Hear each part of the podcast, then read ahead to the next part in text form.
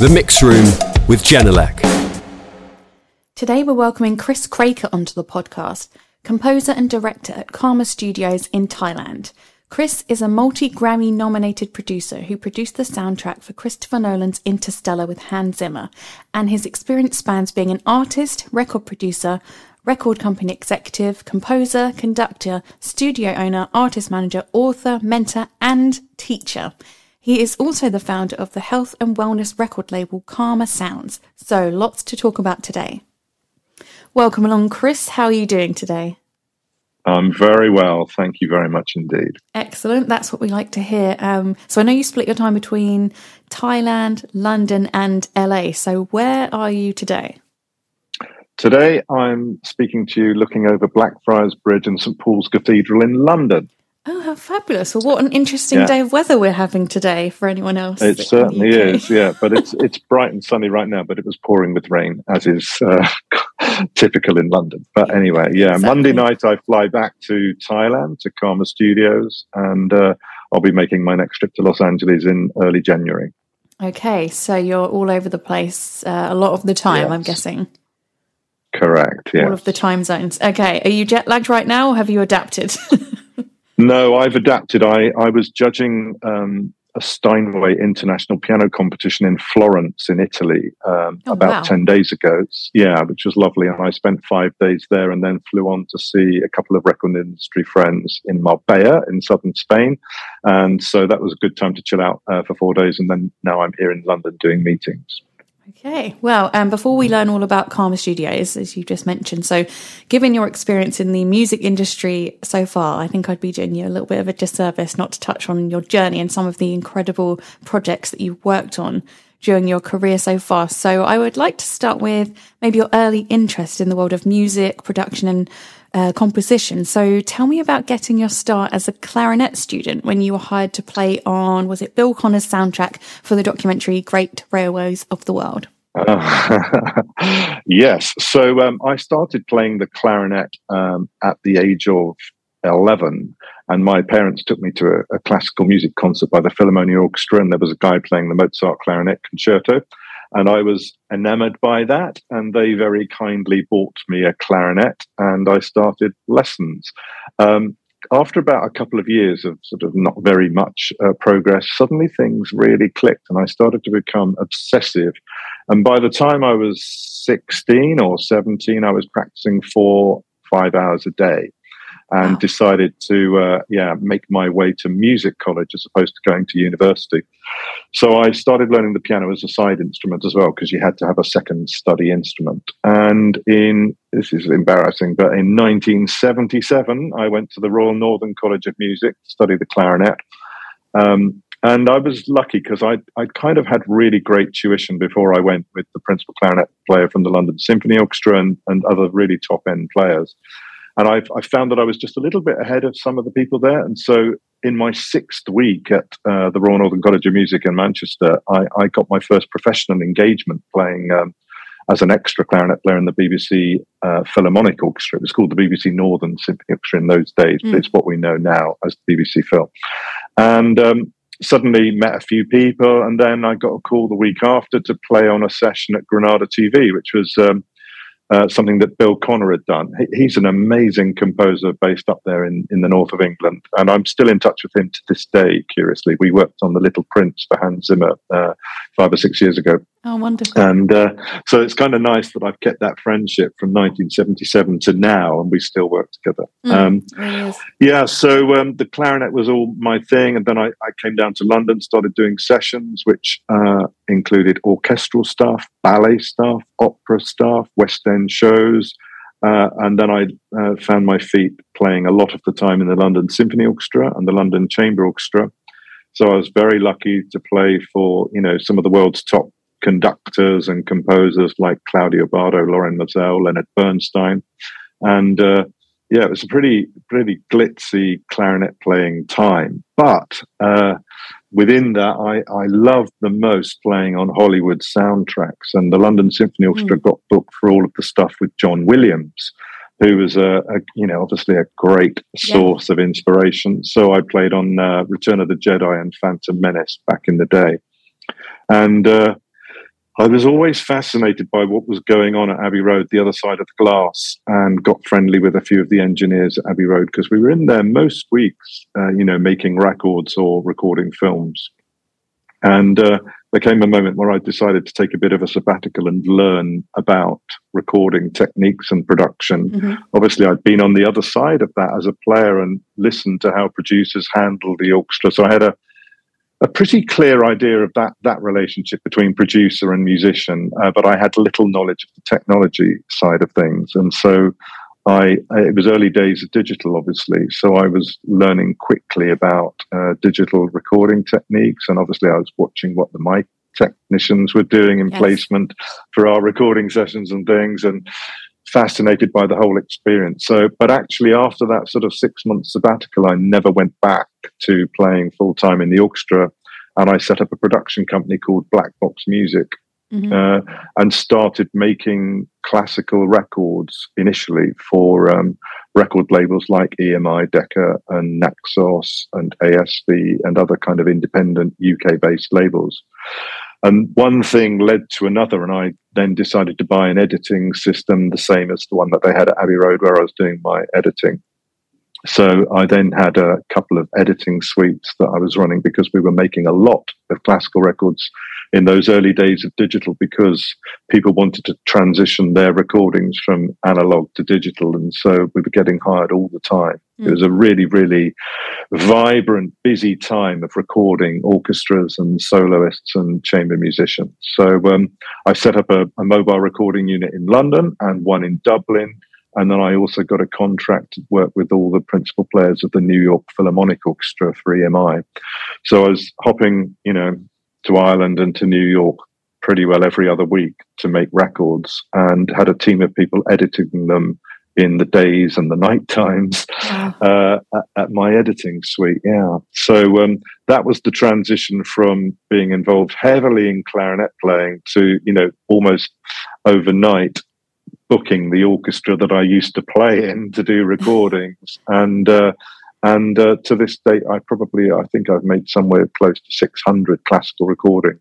Wow, quite a few then. mm, yeah. So you mentioned the John Williams scores there in particular, so the Star Wars, so Return of the Jedi, Phantom Menace. Yeah. I think everyone's watched them. So were you a big Star Wars fan at the time? Obviously, you mentioned the seventies earlier. I thought maybe you might be the right sort of um, age demogra- demographic to be, you know, the the target audience for these films. Well, of course, yeah. I went to see them, and uh, yeah, it's amazing. But I you know, I was uh, probably more fascinated by the process that I was involved in as a player. I loved yeah. watching the whole scores unfold and then seeing how they used that within the film. And that was that was my early sort of inspiration for getting involved in films, which has, as you know, gone on to this day, to the current, to the present time. Funnily enough, uh, my son Richard Craker and I uh, collaborated to compose and record and produce all the music for a new Netflix documentary that's coming out later next year, which is the making of Star Wars, and that's a documentary. Um, based upon all of how they made, you know, the locations and the weapons and the costumes and the cinematography. So it was a it was a very nice uh, 360 degree come round yes. to being involved in something linked to Return of the Jedi and Phantom that that I'd done, you know, 30 or 40 years before. Well, that sounds like it's going to be a huge program for Netflix. Is that spanning all of the Star Wars films then from the originals? Yes, it is. Yeah, it's it's right from day one. Yeah, and how the, all the movies were made on a shoestring. It's fascinating to be honest. Oh, yeah, oh, fantastic yeah. and full circle for yeah. you. Love that. Um, yeah, nice story. Yeah, definitely. And um, so you've won numerous awards, as you know. Um, so produce over 550 classical jazz soundtrack and pop recordings and are responsible for selling and streaming over a billion records, you know, not to mention shaping the careers of hundreds of artists. So I think it'd be best if I cherry picked a few projects or you would have your own podcast series with me if I went through all of them, even though that does sound like it would be very fascinating to be honest. So Notably, you have produced the soundtrack for Christopher Nolan's Interstellar with Hans Zimmer. Um, you know, yeah. this soundtrack garnered critical acclaim, was nominated for Academy Awards, Best Score, the Grammy Award. Yeah. Um, it's, you know, a hugely loved film and score. It's a very famous score, very famous pieces within it. So, what are your memories mm. of working on this incredible film and the soundtrack? And did you have any idea the film and then its soundtrack as a separate entity would go on to be as popular and well respected as they are?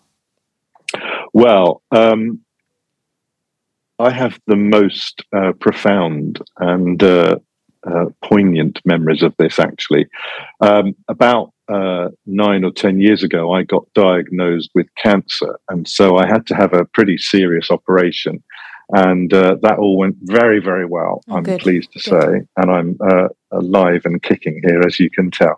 Um, anyway, so I had my surgery, and uh, my surgeon, who was a very ebullient guy, said, "You must quieten down now, have three to six months off, and take it easy." But shortly after that, I got the call from Hans to say, "Would you like to get involved in this new film I'm doing with Chris and uh, Chris Nolan?" And uh, and I could not resist. So. Um, the days of the sessions, which were at uh, Air Lyndhurst Studios, which is where Hans typically likes to record currently, uh, I I was without getting too graphic. I, I had I had a catheter in my person wow. and uh, had to had to sort of do these sessions, not feeling at my utmost physically, mm. but um, to be honest, it was the best medicine to be involved in a project like that. And it was uh, my first time working with Christopher Nolan, and uh, that was an incredible experience as well to see how he approached the whole business of cinematography and the use of music. And Hans and he had had a long-standing relationship going back many years, you know, with Inception and everything. So um, I was, you know, it was the probably the best medicine I could have had to take me out of that little dark period. Did I know it was going to be a huge movie? Well, you get a hunch. You know, Chris Nolan has had yes, probably yes. some of the biggest, uh, you know, box office selling movies of all time, mm-hmm. probably. And uh, I think this one now has taken something like 800 million through the doors and in streaming now. So it's up there with the, the biggest of the, you know, the most successful movies of all time and uh, the soundtrack has streamed, I think, close to a billion streams in various iterations across various DSPs now. So, you know, I had a hunch it was going to be a good one, and uh, when when they shared the storyline with me, you could tell that this was such a magnificent concept that it was very timely and. Uh, and uh, you know that Kip Thorne and Stephen Hawkins were involved in the background research for all the science related to it you know, you could tell this was going to be something special. And sure enough, it was. We never got to see any of the movie during the time of the recordings at Air Lyndhurst. The screens were blank for us. We literally were recording a score. Oh, wow. And then this is unique because normally you have the film rolling whilst yeah. you're tracking, you know. Uh, and so we were in the dark on that one, and uh, none of the orchestra knew what the name of the movie or anything. It was called Flora's Letter at that point. It was done under kind of a pseudonym, yes. uh, which was pretty interesting. And uh, no pictures were allowed in the studio at all at the time, so we couldn't give away that we were recording this incredible organ in one location and then a sort of a 90 piece symphony orchestra somewhere else. And, you know, I recorded percussion for about three or four days solidly with two or three of the, you know, the UK's very best percussionists. It was a really, really memorable time of putting this jigsaw puzzle together. And Chris Nolan would take the audio files away into a trailer that was in the car park at Air Lyndhurst Studios here in London and see how it was all sitting and then make various subtle changes the next day. And so it was a, a very, very fascinating sort of 10 day period of recording the orchestra and live instruments here in London. And then, of course, we spent significant amount of time in Los Angeles at remote control at Hans's place, uh, adding samples, synthesizers, guitars, and whatever else was required to make the thing a whole entity. And then there was a very extensive period of mixing because it's two hours 40 of pretty non-stop soundtrack. Mm. Uh, so, you know, it's a big one uh, in the grand scheme of most films that are 90 to 120 minutes. So. so when was it that you finally saw the score to picture? Right towards the very end, actually, because there were various changes being made, at, which we made at Chris's house in uh, in the Hollywood Hills, and uh, he had an edit suite there, and so we were sort of cutting things. So I saw my first glimpses of the movie there, and then various screenings at Warner Brothers in Los Angeles before it, you know, became public. I see. And how involved yeah. is Chris Nolan in the production process of the soundtrack? Does he kind of sit by, have any guidance? Yeah. so, Yeah, well, it's a really interesting thing because not not all, all, directors are different in the way that they get involved in this part of it, the sound side.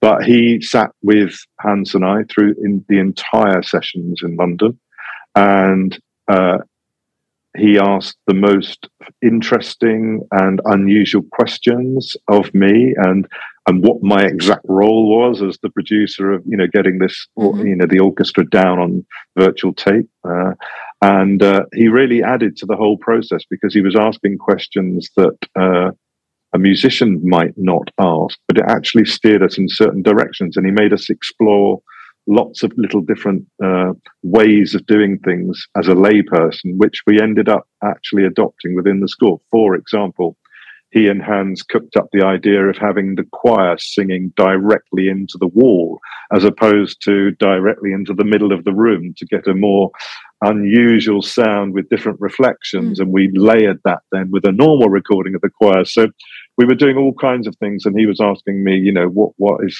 uh, the difference between the bow strokes on the violin and the, how does that make the thing sound and how can we make it sound more spooky or more sinister or more jubilant or whatever so he, he just pushed us a little bit which was great. And it was a, a very very um, uh, productive way of working to be honest.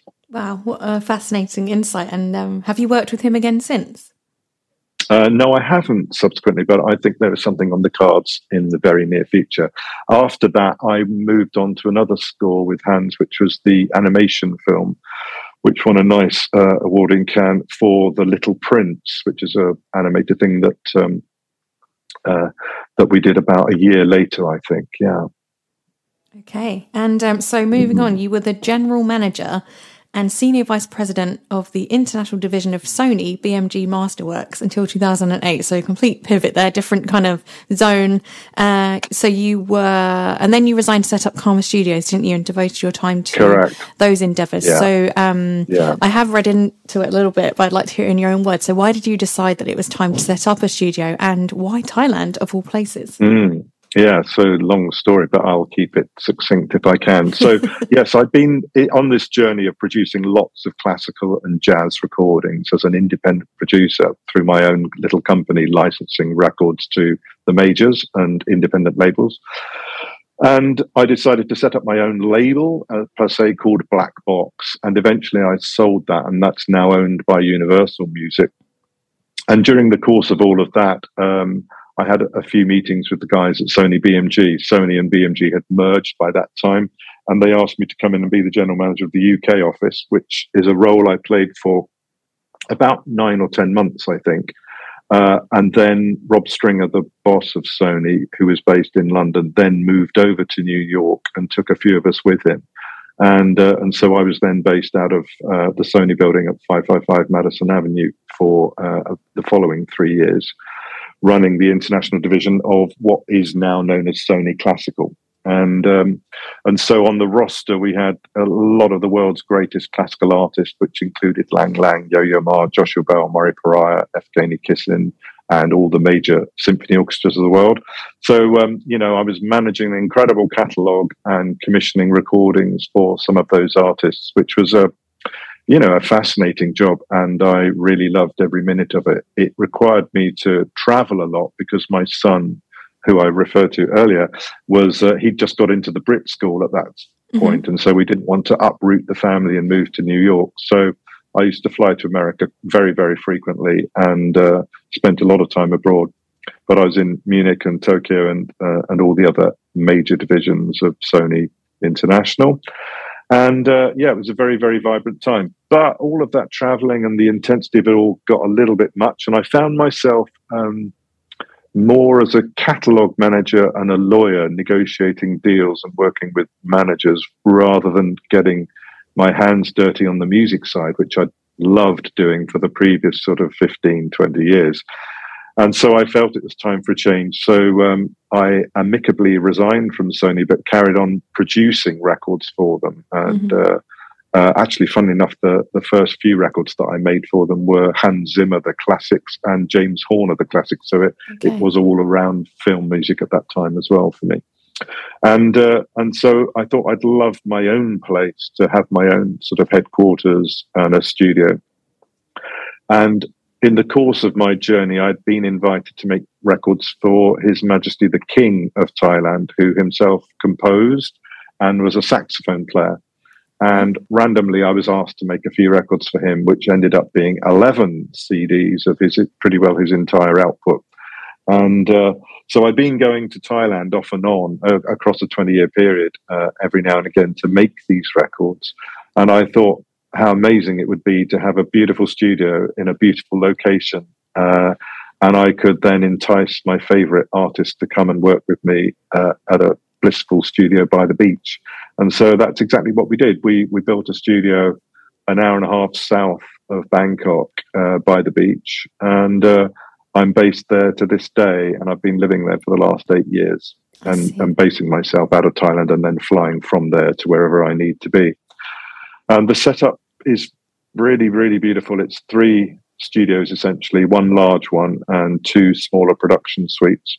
And uh, yeah, we've we've made uh, and been involved in the production of all kinds of music, from classical jazz, heavy metal, uh, reggae, punk, disco, you name it, and uh, Hollywood film soundtracks as well. During lockdown, um, I was producing uh, a lot of the soundtrack for Mulan for Disney, mm-hmm. and of course, we, we weren't allowed to fly into Los Angeles to do it.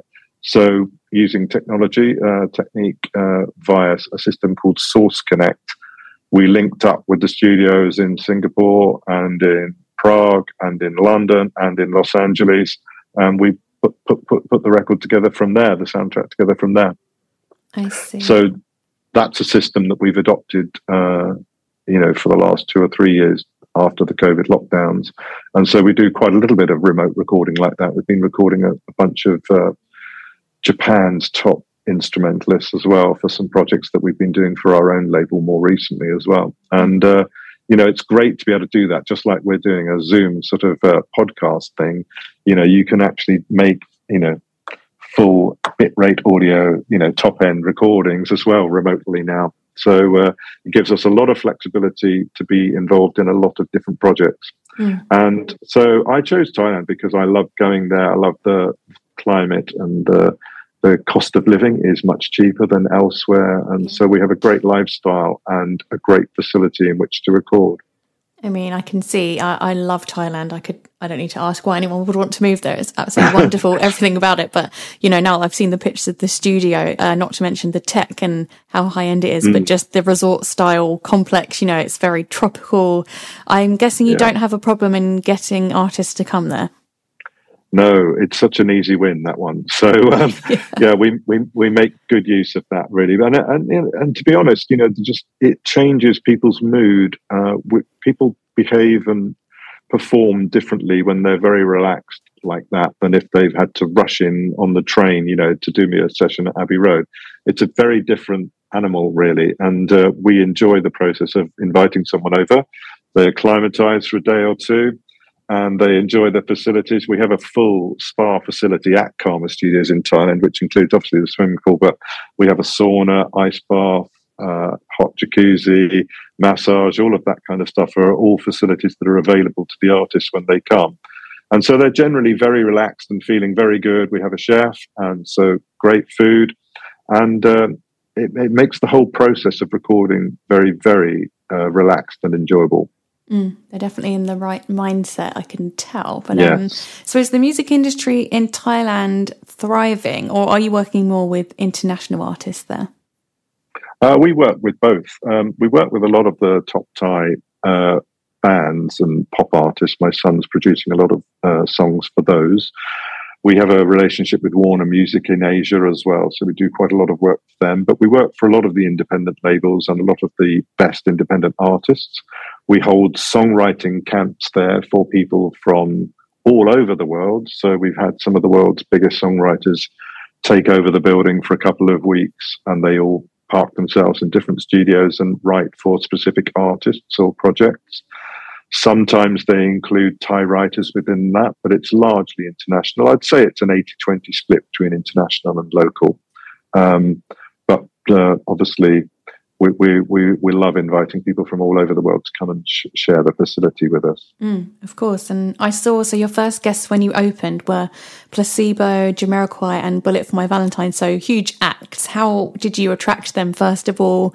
Or were you just yes. advertising the studio with the, you know, the connections you had at the time? Um, no, I, have never really advertised the studio. So this was uh, word of mouth, really. But I was I am still personal friends with the manager of Placebo, Dave McLean, who had set up an office in Bangkok. We actually met in a, a line for the plane out of Cannes from Midem one year. And uh, he told me he was setting up an office in Bangkok just at the time that I was setting up a studio in Thailand. And so I said, bring the boys over. And uh, so Placebo came and uh, they, they recorded a bunch of tracks that ended up on the album Nothing Like the Sun. And then the word got around, and then Jay got wind of it. He loved coming to Thailand. So Jamiroquai were then uh, one of our next big clients, and Bullet followed shortly after. But we've had a lot of British rock bands uh, grace uh, their presence in the studio, and uh, a lot of American artists. But now, now really, we could could reel off a, a, a, roster of people from all over the world. Really, it's very, very international. Mm. And what are your particular favourite studio moments that you've had there? I imagine there's been numerous. I don't know. It could be a favourite artist of yours been there. Uh, I don't know, a favourite or special or surreal moment, something like that. Okay. Well, I can tell you the most surreal moment uh, okay. was linked to one of my favourite people. Uh, so I got the call uh, to see if we would like to entertain the Libertines at Karma Studio uh, for a bit of a comeback album because Peter Doherty had been uh, famously in rehab in Thailand. We have yes. very good health and wellness facilities in Thailand and many very fine rehab centers.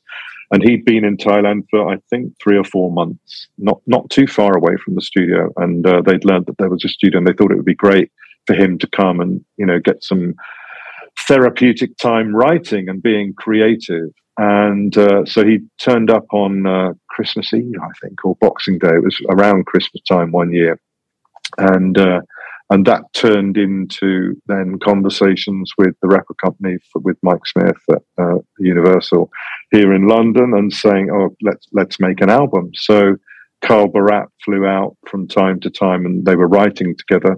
And Peter stayed with me for about seven months during that process, uh, which was a pretty hairy time, you know, because he was, uh, you know, getting better yeah. and uh, trying trying to, to stay sane.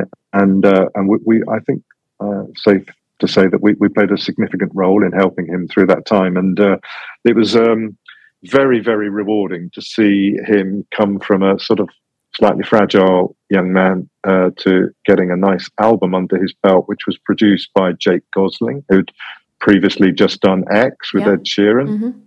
And uh, unlikely pairing, to be honest. But uh, Jake came out and did a really amazing job, and uh, that record went straight in at number two, and uh, and you know reinvigorated the entire career of the Libertines, and they're still going to this day now.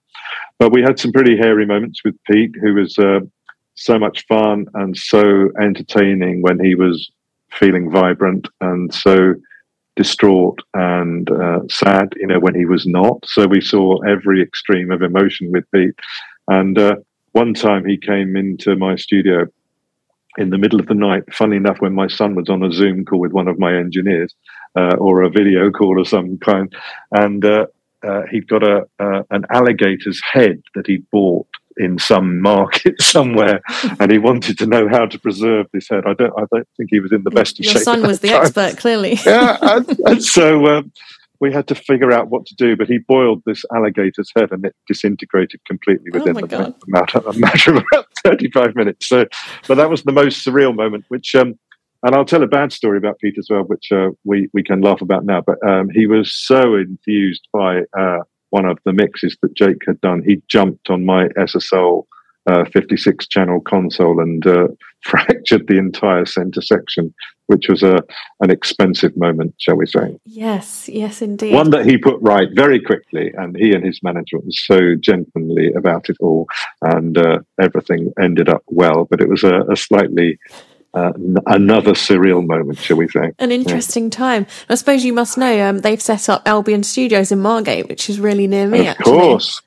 is it right? Yeah, no, um, I know all about that. Yeah, and uh, very happy that they've got their own facility now, and uh, I gather it's going pretty well, which is great news. Yeah, yeah. From what I hear, people see uh, maybe not anymore. I think people used to see Pete around with his dogs for a while, but I think he might have moved to France now or something. Yeah, he's living in Paris. He's married now to Katia, and uh, and so I think he's settled there. But he's in the UK, obviously, when they're working. Yeah, yeah. just Carl. Then Carl's hanging about. Yeah, yeah, yeah, yeah. Great. So, on to the all important kit within the studio complex. So, I know you've got the best of the best. Anyone can see on your website all of the stuff you've got in there. So, I know when it comes to monitors, you are using a nice combination of vintage Genelec 1035 main monitors and modern the ones near fields, aren't you? So, when did you first encounter Genelec monitors, Chris? So I have a very clear recollection of the first time that I loved Genelec monitors, and that was at um, Hugh Padgham's studio in West London. My uh, my son's band Franco were recording there, and uh, Jim Lowe was the producer, and he'd been working with the Foo Fighters and various other bands. And we did some sessions at Metropolis, where there were 1035s mm-hmm. in the studio, and also in Hugh's room, and uh, and so it was great to, to to be you know monitoring on those things. And jim used to monitor very quietly but i loved the accuracy of it all. And then obviously when you want to have an exhilarating moment they're they're so powerful uh, that they could handle the, the, loudest and with the most clarity for rock music as well. So uh, that was where i was first impressed with them really probably at metropolis i think and then uh, in the mix process afterwards. And uh, when we were setting up the studio i just you know i was specking out what I would ideally like. And, uh, you know, I know it's a little bit old school to have huge main monitors in a pop studio like that now, but um, I couldn't resist. And so I sourced a pair of secondhand 1035s, which uh, were originally in the Townhouse studio and fam- famously uh, Queen did "It's a Kind of Magic" uh, in that studio on those monitors. So we, we we like that little bit of history on those. And at the same time, I had bought um, an SSL 4056E stroke G console, um, which previously had been owned by um, UB40. So that was in their studio in Birmingham. And then I bought it and had it completely refurbished, had 9,000 new capacitors put in, and uh, a genius guy, studio tech guy, Dave Nally, looked after that console for the entire time that we had it. And then two or three years ago, I decided to sell that uh, because in the previous three years, only a handful of bands really had used the console to its fullest extent. And uh, we thought it was time sort of to get, come up to date and, and get a little bit more current in the way that we're operating. So now we operate completely in the box by um, Apollo interfaces from UAD, and uh, we still have the same number of inputs and outputs pretty well, and uh, the same flexibility of recording, tracking, and mixing. Mm-hmm. But um, uh, we kept our very favorite bits of analog uh, 19 inch rack gear as well. So we have Pultecs and distressors and 1176s and that kind of stuff and LA2As, uh, which uh, the, the uh, plug in equivalents on UAD are all amazing, but we kept the bits where we felt that we could hear the difference between the real analog item. And uh, so we've retained a certain amount of rack gear and great mic pre's. And then, as you say, uh, all floating out into Genelec monitors, we decided to invest in the ones as our near fields. And we have the largest of those in Studio One. And then both my son and uh, my business partner, Steve Jones, they've got the middle sized ones in their facilities in Bangkok. And we have a pair of the smaller ones too. So we're well equipped with Genelec speakers, and it provides a very good consistency for us when we're working in different rooms to have that one, you know, standard kind of sound field uh, and sound that we, we we know that we can trust. Mm-hmm. And you, obviously, you've got extensive experience as a producer, as we know. Um, so, what are some of your favourite characteristics about Genelec monitors? Um, I really love the the ability, the, the, the fact that when we're tracking, we know that uh, when we get into a mixed situation, everything sort of stays very, very crystal clear. And, and I love being able to monitor quietly and accurately and knowing that when we get a mix right on the ones, particularly, uh, they will translate and sound great everywhere else. And then that's the one prerequisite that you're looking for in a speaker. We flip between a few other options just to sort of check things, and we do crazy stuff like check things on uh, AirPods and first gen wired Apple headphones and in the car and stuff. We still do all of that kind of stuff. We've got Auratone cubes, which uh, could occasionally be used from time to time, and, and, and the you know the ever present NS10s in studios as well. But it's the, the the ones really the Genelec ones that we rely on as our mainstay point of reference, and uh, they don't let us down. They're so great. Mm, that's what you want. And um, mm. what, uh, if anything, is the studio doing in the way of immersive audio, Dolby Atmos setup? Are you are you ready for that? Are you have you already got a Dolby Atmos studio installed? We haven't got a, an Atmos studio installed, although we do uh, Atmos mixing using uh, uh algorithmic technology, mm. and uh, and we, we we actually make a lot of spatial audio for Apple Music. Uh, a lot of our output is uh, all done in spatial. And uh, very recently, Apple Music were our clients at the studio, and they fitted the studio Studio One out as a 7.1 um, Dolby Atmos room, and were demonstrating all of their tech related to that, and flying people in from all over Asia to to have a listen.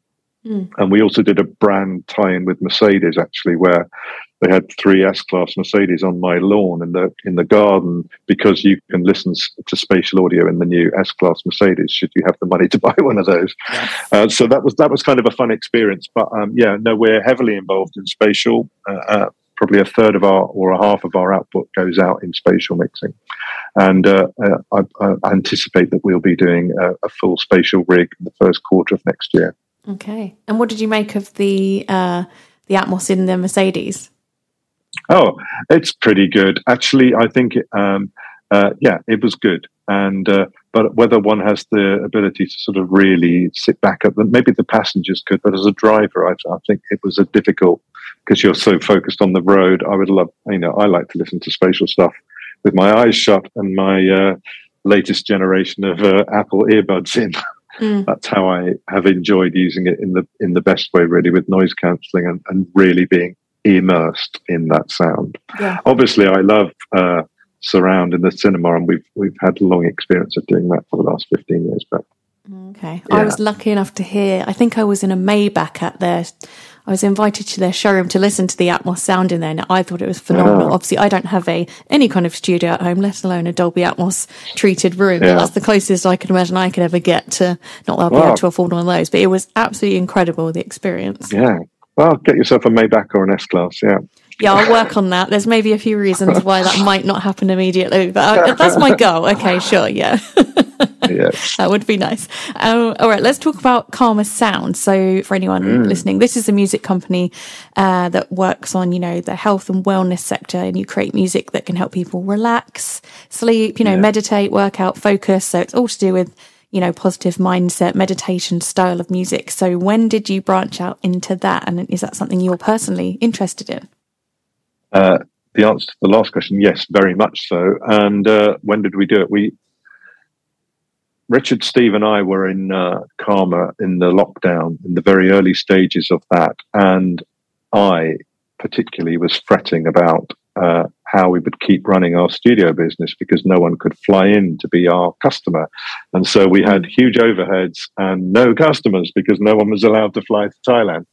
And we didn't know how long that was going to go on. And uh, we were reading and aware online of the fact that many people were uh, suffering from anxiety and depression and insomnia uh, through those early stages of lockdown. And we decided just to have a go at writing some sleep music and see if we could uh, contribute something in that sector. We looked online and we saw there were hundreds and hundreds and hundreds of people putting out sleep music playlists on YouTube and on Apple and Spotify. But we still decided to do it. And uh, we created a playlist called Music to Sleep To, very inventive name. And uh, very quickly, uh, I think because we applied our very best creative sensibilities to it and our production techniques that we would apply in the film world to it, we, we had a, quite a lot of people streaming and it, you know, half a million turned into a million, which turned into a few million, into three million. And it, it's a, still a very successful playlist to this day uh, and, and provides a very good sort of passive income for the company. Uh, and from that, we decided to branch out. So we still create a lot of sleep music. Uh, we create music for meditation, music for yoga sessions. We teamed up with half a dozen of the world's top yoga influencers, and we provide music for them for their classes. And so it ranges from that sleep, meditation, and yoga. And now we've branched into piano chill, which is the territory sort of that people would know, which is a little bit like Ludovico Einaudi's music yes. or Max Richter. So we have about six or eight pianists signed to the label doing that, and that's very, very um, productive and very, very, very successful. And we're also doing lo-fi music to study to, and uh, some spoken word stuff. We do music for children, sleep, uh, children's lullabies for children in all over the world. So we've taken traditional folk songs and lullabies from Spain and France and China and Japan and turned those into beautiful uh, uh, sound recordings that people put their kids to bed with. And uh, so the label's grown over the time of, of two and a half years, and uh, we're very successful on the, the DSPs, primarily with Apple Music, which is where we put out all our spatial mixes. And uh, yeah, it's a sector that we're we're loving working in, and it's you know a, a, world apart from the pop stuff that my son does or the jazz funk stuff that Steve Jones does through his band Brother Strut, and uh, and it's a nice adjunct to what I was doing in classical and film, really. Mm, exactly, combining all of it together must be a nice exactly. another full circle moment, I guess. Um, yeah, exactly. So, um, well, I hope you don't get into trouble with Netflix with the, about what you mentioned earlier. You know, the Netflix overlords. But what else is coming up for you and the studio in general? Maybe this year or into next year. Yeah. So, um, so we've got a few independent uh, pop acts coming in uh, this side of Christmas, uh, 2023. And then early in the new year, we're hosting some big songwriting camps with, uh, yeah, some one camp which is uh, aimed at younger writers and really helping them develop their songwriting crafts and skills, and another with uh, very well established artists. And uh, we have a few sort of regular artists that come to the studio. Um, DJ Snake did a, a, two and a half week camp uh, last year. Sigala, the UK DJ and EDM guy, uh, has been a regular fixture. Every other year he comes and writes 30, 40, 50 songs, of which always he has one or two platinum selling hit mm-hmm. records. So we anticipate seeing him back sometime later next year as well. Um, and we're dealing with some inquiries right now for getting involved in the AI space as well. So uh, we'll be working on developing some of that modeling as well. So we, we're constantly busy and very grateful for that as well. Okay. And um, what do you mean by the AI space there? Obviously, that's a very big topic at the moment AI music and all of that, all of the issues you might say that go along with that. What, what are your thoughts on AI music? Um, well, it's here with us right now. It's not something that's happening in the future. It's actually happening in a very big way. And so we uh, are making it our business to be fully cognizant of how it works and how it could be involved in what we do. We use AI in the artwork space. All of the mm-hmm. cover art for our uh, 4,000 and something tracks on Karma Sounds has all been generated within Midjourney. And, uh, and so we're just exploring how AI could form part of the creative process of what we do. I don't think it can replace what we do as creators and musicians and composers, but certain elements of it may be useful to us. So we're looking at that very closely. And a very close friend of mine has a company that's uh, uh, involved in the space around AI and vocals in particular, and how we can add value to uh, providing tools to people to make their recording sessions more smooth and more cost effective. So it can be used in all kinds of ways to enhance rather than replace. And that's the bit that we're looking at. Yes. I think luckily for us humans, it lacks a certain personality or spark, doesn't it? Of course, yeah, yeah, but it, it can help, uh, uh, you know, young producers and everything uh, uh, get started on a track, and then they can add their individual touches to it. It can advance and accelerate the process, I think, which uh, can be a very exciting space for younger producers. Mm. Absolutely. Um, okay, Chris, I think I could speak to you for a lot longer than this, but you are a busy man. Uh, you've probably got a flight to catch. So I'm going to thank you and leave it there. And perhaps we'll do another chapter of this podcast another time and I will just cherry pick a few other of your many projects out and we can talk about them. Happy to come back anytime and thank you very much for this one, Alice. Thank, thank you. you. so much. It's been so wonderful to hear your stories about, well, the Libertines, Christopher Nolan, mm-hmm. your studio, just everything. It's been really interesting. So thank you so much. My pleasure. Thank right, you. Thanks then. Bye.